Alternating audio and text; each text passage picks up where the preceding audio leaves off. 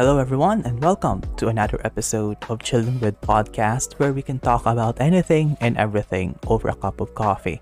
So, I am your host, PJ, and this time, this episode is actually very dear to my heart because I grew up as an only child. I also had some anxiety, some challenges or obstacles as an only child. Kung ano yung mga kung ano yung mga problema or mindsets na naranasan ko and how I overcome that. Maybe this episode will serve as an avenue for me to share those kinds of experiences and how I overcome them. And if you are an only child that is listening to this episode, then this is for you. But if you are not an only child and you are still listening to this episode, then feel free to stay back, relax, and listen as well because this may give you a deeper understanding to those friends or colleagues that you have who happens to be an only child para makita nyo rin kung ano yung mga challenges or anxieties na nararamdaman nila, di ba? So, first of all, gaano nga ba ka-rare or gaano nga ba kabihira ang isang only child? So, I think it depends on the country you're living with. Uh, for example, sa China, they have a strict one-child policy. So, more or less, it's very common to see to see only child in the family. If you look at it in the US, uh, based on statistics na nakita ko sa Google, it was 2005, 11% of the population has an only child. But as years go by, by 2016, the population became 15% to 20% of that total population ay only child or families that has an only child. However, sa Philippines naman, sa bansa natin, ang only child is more or less 20 to 22% lang na total population which is konti rin, which is very rare. Kasi kung, tuto, kung titignan natin, pagdating sa Philippines, we value fraternal love, brotherly love. We value extension of our family lineage. Gusto nating dumagdag yung lahi natin, yung angka natin sa Philippines. So therefore, usually we have two child, two children or more. So very rare ang nagkakaroon ng only child. So ang tendency niyan is that very rare and very rare ang mga lahi natin as an only child pero hindi ibig sabihin na very rare ay super special. Hindi naman tayo superhero na once in a full moon lumalabas. It's just that we belong to a certain minority. Ika nga. But because of that, we happen to have many, many stereotypes na nai-encounter ng mga only child. And I will just list some of the stereotypes na narinig ko, na-experience ko and at the same time na-experience din ng mga kaibigan ko na only child din. So most common na stereotype ng isang only child na tulad natin is we are spoiled. Only child are spoiled. Kasi all of the attention of the family members, the parents, the grandparents, the aunts, the godfathers is focused on only one person.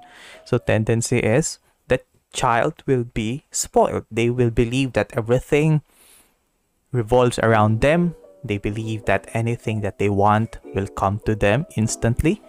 And because of that, they are being spoiled endlessly. That leads to them being entitled as well, na kung saan entitled in a way na tingin nila lagi sila yung tama, tingin nila lahat ng tao ay nabubuhay in order to to follow or to give to give the demands no only child. So that's why being spoiled and being entitled are just some of the major major stereotypes na naririnig ko as only child. Pag nalaman ng mga bago kong kakilala na only child ang unang, ay, spoiled ka no, lumaki kang spoiled no. So that's the very common, that's a very common answer that I get, but sometimes it's true. Yeah, I can agree with that. You, you tendency you are you you have the tendency to be spoiled if you're an only child. So yeah. So aside from being spoiled and entitled, another thing that I hear is that only child are tend to be more antisocial na kung saan daw mas since mag-isa sa buhay, mag-isa sa mag-isa lang, walang kapatid, tendency ay hindi marunong makisalamuha sa tao, mahiyain. Yan ang mga naririnig ko. Antisocial talaga daw ang mga only child. Uh, later, I have a rebuttal to this, but I will just list first the common stereotypes na nakukuha. So aside from at- antisocial, dito rin papasok na ang mga only child ay attention seekers attention seekers in a way na gusto nila magkaroon ng validation lahat ng ginagawa nila, mapansin yung mga accomplishments na ginagawa nila, and at the same time, pag sinabing attention seekers, yung ginagawa nila yung lahat in order to be the center of attention, whether to bully others, whether to deprive others para lang makuha yung attention. So, regardless of anong attention na makuha nila, um, ang sinasabi daw is only child loves that attention regardless of whether it is good or bad attention. So long as the focus of the people is on them, they are already happy. Attention seekers, actually, there is some truth to this. Personally, um, I've struggled with this na attention seeking syndrome ata to when I was young. I happened to do things that can catch someone's attention and I'm actually happy. Tendency niyan, masaya ka na pag napapansin ka and you feel very down if hindi ka napapansin.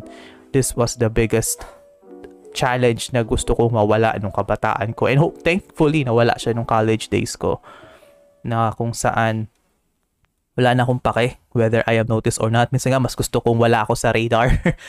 mas lay, mas lay low ako, mas lay low sa radar, mas okay. But before that, talagang I did everything to get the attention of other people. Nagbabato ng mga paputok kung saan-saan, ng bigla na lang nang, nang bubuhos ng nang bubuhos ng kung ano-ano sa mga kalsada, sa public places in order to just get attention. My God, uh, talking about this makes me laugh about myself, which is good then.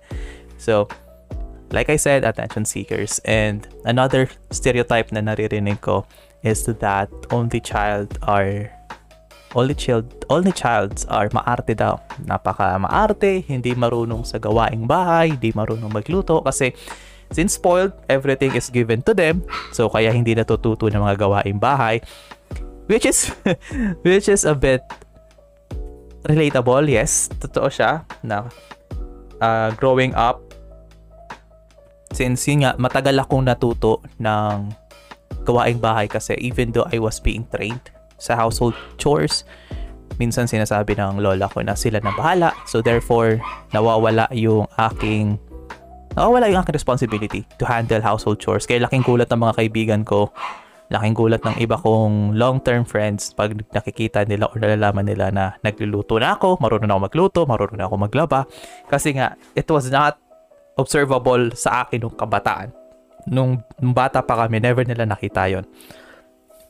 That's why pagiging maarte is very it's very signified, very understandable na masabi sa isang only child even though you do not know them understandable kung ba't nila may isip na maarte ang isang only child. Even some of, some of my friends who grow up as an only child, ito rin yung mga nakukuha nilang comments pag nalalaman na only child lang sila. So, aside sa maarte, another one na naririnig ko is that only child are loner. Loner daw. Laging mapag-isa, masaya mapag-isa. And there is some truth to this I think there is about 90, 93% to 94% na ang nagsasabi na loner daw. May tendency na maging loner ang mga only child. Kasi they wake up alone. They socialize sometimes alone and they go home alone. Meaning walang kapatid, wala masyadong friends. So tendency alone. Uh, this was true most of my elementary elementary, early elementary days, mas gusto ko mapag-isa. But as time goes on, it actually disappears. Diba?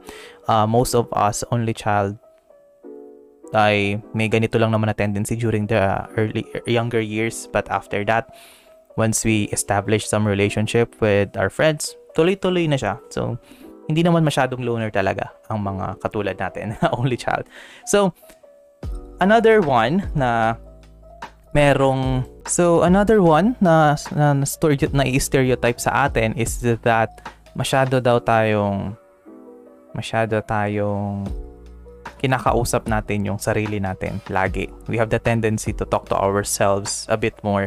This one is not actually it's not actually said by people that I know. It's just that this one is yung nabasa ko sa sa Google na kung saan only childs are are having the higher tendency to talk to themselves. Yung tipong since laging mag-isa, natutulog, yung tipong wala masyadong contact with siblings, di ba? Tendency they will talk to themselves in order to entertain themselves na lang. So, that's usually what I did. I think I, until now, if there is a chance, I talk to myself. But sometimes it's all about kung ano yung mga gagawin sa araw, how to stay motivated, mga ganun lang.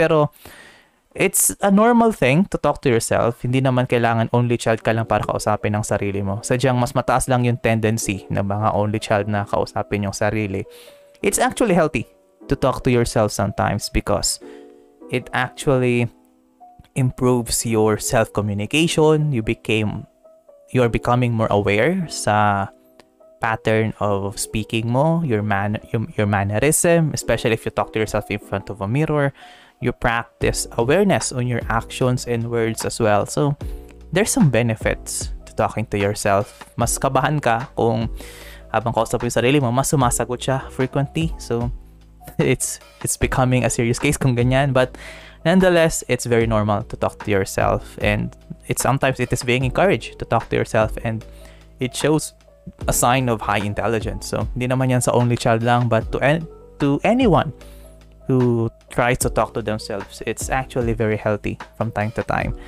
So, regardless dun sa mga stereotypes ng mga sinasabi ko, hindi naman ibig sabihin na madaming negativity or madaming negative negative qualities or negative attributes ang mga only child.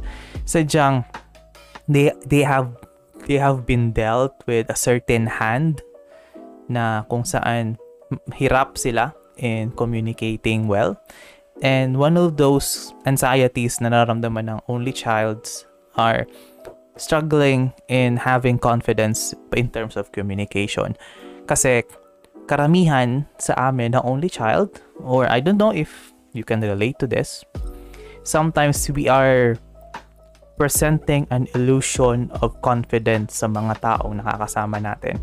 We are ex- excluding, or no, it's not excluding, we are emitting a sense na kung saan maybe we know everything, madali, magaling tayong makipag-usap sa ibang tao. But at the back of our heads, we are struggling na iniisip natin na baka, bakit ganito? We are struggling kung bakit ganito, bakit ganito ako makipag-usap? Baka ano yung sabihin ng ibang tao sa mga sinasabi ko? Yung tipong at the back of our heads, we think that our confidence is still not enough. We still have parang inferiority complex na kung saan we are still not confident in sharing our own opinions. We are not yet confident in sharing our own ideas. Pero pinapakita natin sa ibang tao na alam natin. It's a huge it's a huge challenge kung tutuusin kasi personally I also have before I also have a hard time voicing out my personal ideas, may personal convictions, kaya minsan napagkakamalan ako na walang paninindigan sa buhay.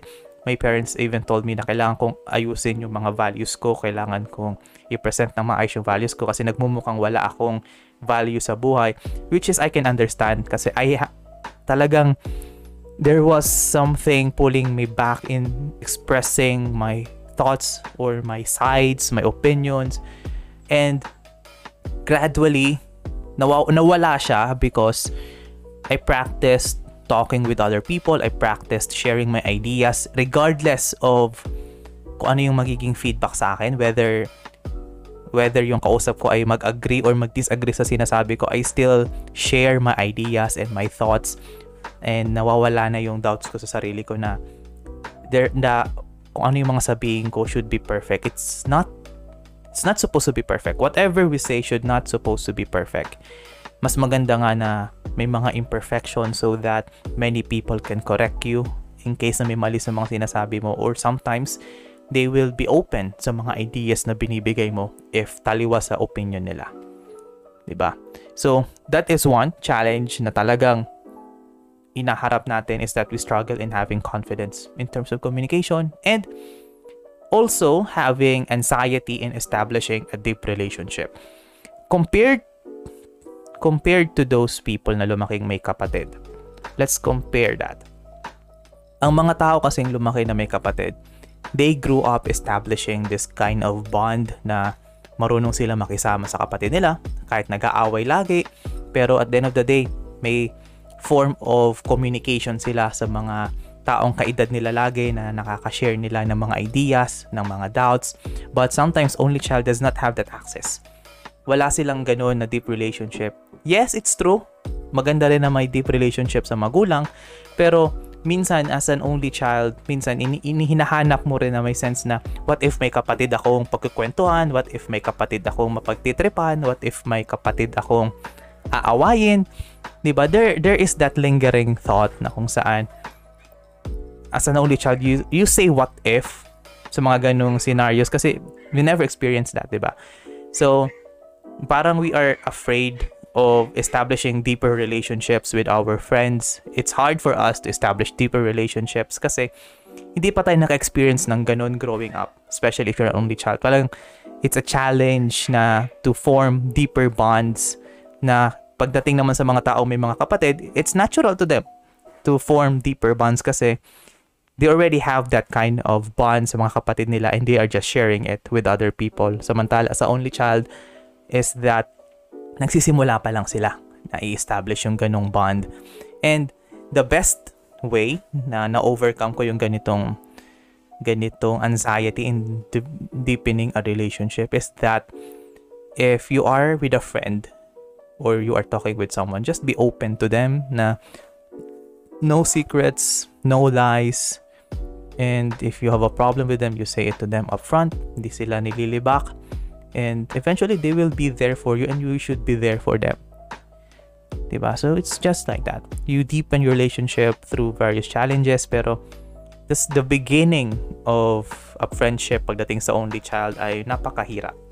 Kasi nga hindi sila familiar on how to establish those deeper relationships. Mas magaling doon yung mga lumaking mga may kapatid kasi alam na nila kung paano makipag interact sa mga ganong klaseng tao. So that is that is one way to overcome that anxiety and most challenge most challenges na nararamdaman naman ng only child is that they rely mostly on themselves yung tipong laging di ba usually laging mapag-isa ang mga only child is that mas gusto nilang sila yung nagre-reach out or mas gusto nila na yung sila yung tumutulong sa mga kaibigan nila, sila yung mga tumutulong pag may problema, sila yung nagre-reach out lagi pag may challenges, pero they fear na humingi ng tulong.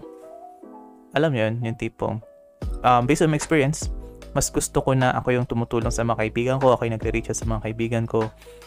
Kasi parang I don't have that, I don't have the confidence or I don't have the strength na humingi ng tulong sa kanila. Kasi parang, I don't know. I don't know. Kasi parang there's something pulling me back na hindi naman nila, hindi ko kailangan mag-reach out sa kanila kasi I think I can do it by myself. I can do it alone. Yung nandun, nandun yung ganong mindset. Kasi growing up na alone ka, na pag at the end of the day, wala kang ka-interact ng mga kaedad mo, you tend to rely on yourself more. Yung tipong you tend to rely on your instinct, you tend to rely on your decision. So that's why ang consequences usually is that we have a hard time reaching out to other people if we need help. Pero if others need help, we won't hesitate to reach out to them. So, mga ganon, mga ganong struggles and anxieties. And the best way to conquer this, based on my experience, is that if I have a problem, just ask. Just ask. So if you have a problem, just reach out to them na regardless kung ano yung fear. Uh, the thing that I learned is that yes, we have fears, we have what ifs pag bago tayo gumawa ng isang bagay, bago tayo magsalita tungkol sa isang bagay. But the, the moment we start talking about it, the, the moment we start acting upon on things, those fear gradually disappears. So, yun lang naman na-realize ko. You just keep you just have to keep moving forward. And it's understandable to have this, those kinds of anxieties in life na we believe na kaya natin, we believe na since lumaki tayong mag-isa, kaya na natin lahat mag-isa, which is not the case. Uh, everyone needs help. And we should not be afraid to reach out if we need help as well. The end of the day kasi, if we screwed up sa decisions natin, nakaka- mas lalong nakakaya mag-reach out, lalo na kung we screwed up on our actions, di ba? So just be open. Be reach be open to reach out to other people and I'm sure that they will help you as much as you will help them if they are, if they will be in trouble. Okay? But that is also a good thing na kung saan pagdating sa as pagdating sa mga only child we have a sense of we have a high sense of independency sa sarili natin. But at the same time, we should also practice being vulnerable when needed. Okay. So another another challenge na meron tayo na as, as only child na marami tayong mga self-doubts na when I mean self-doubts is that marami mas maraming negative thoughts na umiisip, umiikot sa atin na baka ayaw baka ayaw ako kasama ni ganito, ayaw ko kasama ni ganyan, ayaw ko kasama ng friends ko, pero feel ko masaya ako kasama sila, pero there is still that doubt na ayaw, parang ayaw kang kasama. And it was it was a challenge also na na overcome ko before na kung saan I always think na parang hindi sila masaya pag kasama ako, hindi sila masaya pag pag nakaka-jamming ako, 'di ba? There there were there were times na 'yun ang naisip ko when I am with my own peer group and it's not fair to think that way sa kanila. It's not fair to be that selfish. That as look, looking back to it, it was not fair to them na ganun ang isip ko sa kanila. Pero pero nandun yun eh. It was it was at the back of my mind na nagsasabi na I'm not enough sa peer group ko. Yung yun na yung tipong there is something in me that is not enough. And I just managed to push that thinking aside and just live the moment with my friends. Yung tipong most most of the times na sumasablay ako sa buhay is that pag marami akong overthinking na ginagawa, what if ganito, what if ganyan, what if ganito, what if, what if magkagulo, what if magkamali ako, what if I'm not worthy, what if, what if kung ano yung sabihin nila. Because of that what ifs, I missed a lot of opportunities in my life. And until now, sometimes I regretted, but I regretted not doing those things. Pero ngayon, nas, na-discover ko na yung mga pagkakamali ko and I'm just learning to accept that I made those mistakes. And as an only child, madami tayong open, madami tayong opportunity for growth and learning.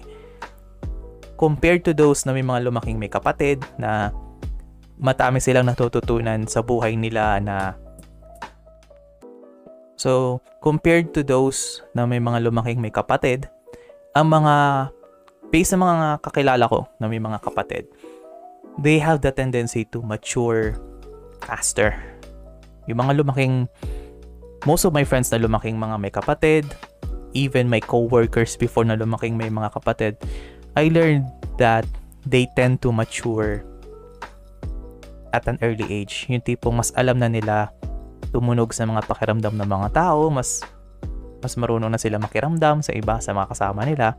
Kasi nga lumaki silang pag may mga lumaking kapatid, you, you tend to practice those kinds of values na hindi masyado nakikita or na-observe ng mga only child. So, we still have a lot of room for growth and learning. And we should not be afraid to take those risks kasi the biggest obstacle ng mga only child is that masyado tayong nabubuhay sa comfort zones natin and sometimes hindi naman maganda yung ganun and kailangan nating and kailangan nating lagpasan kailangan natin lagpasan yung mga yung mga ganong ideas na na hindi natin na hindi natin kailangan maghirap kasi lahat tumarating na para sa atin. We should break out of our comfort zone kasi ang mga only child ay mas malakas ang tendency na malunod sa comfort zone nila. That is why before, grabe ang inggit ko sa mga kaibigan ko na kapatid, grabe ang inggit ko sa mga kaibigan kong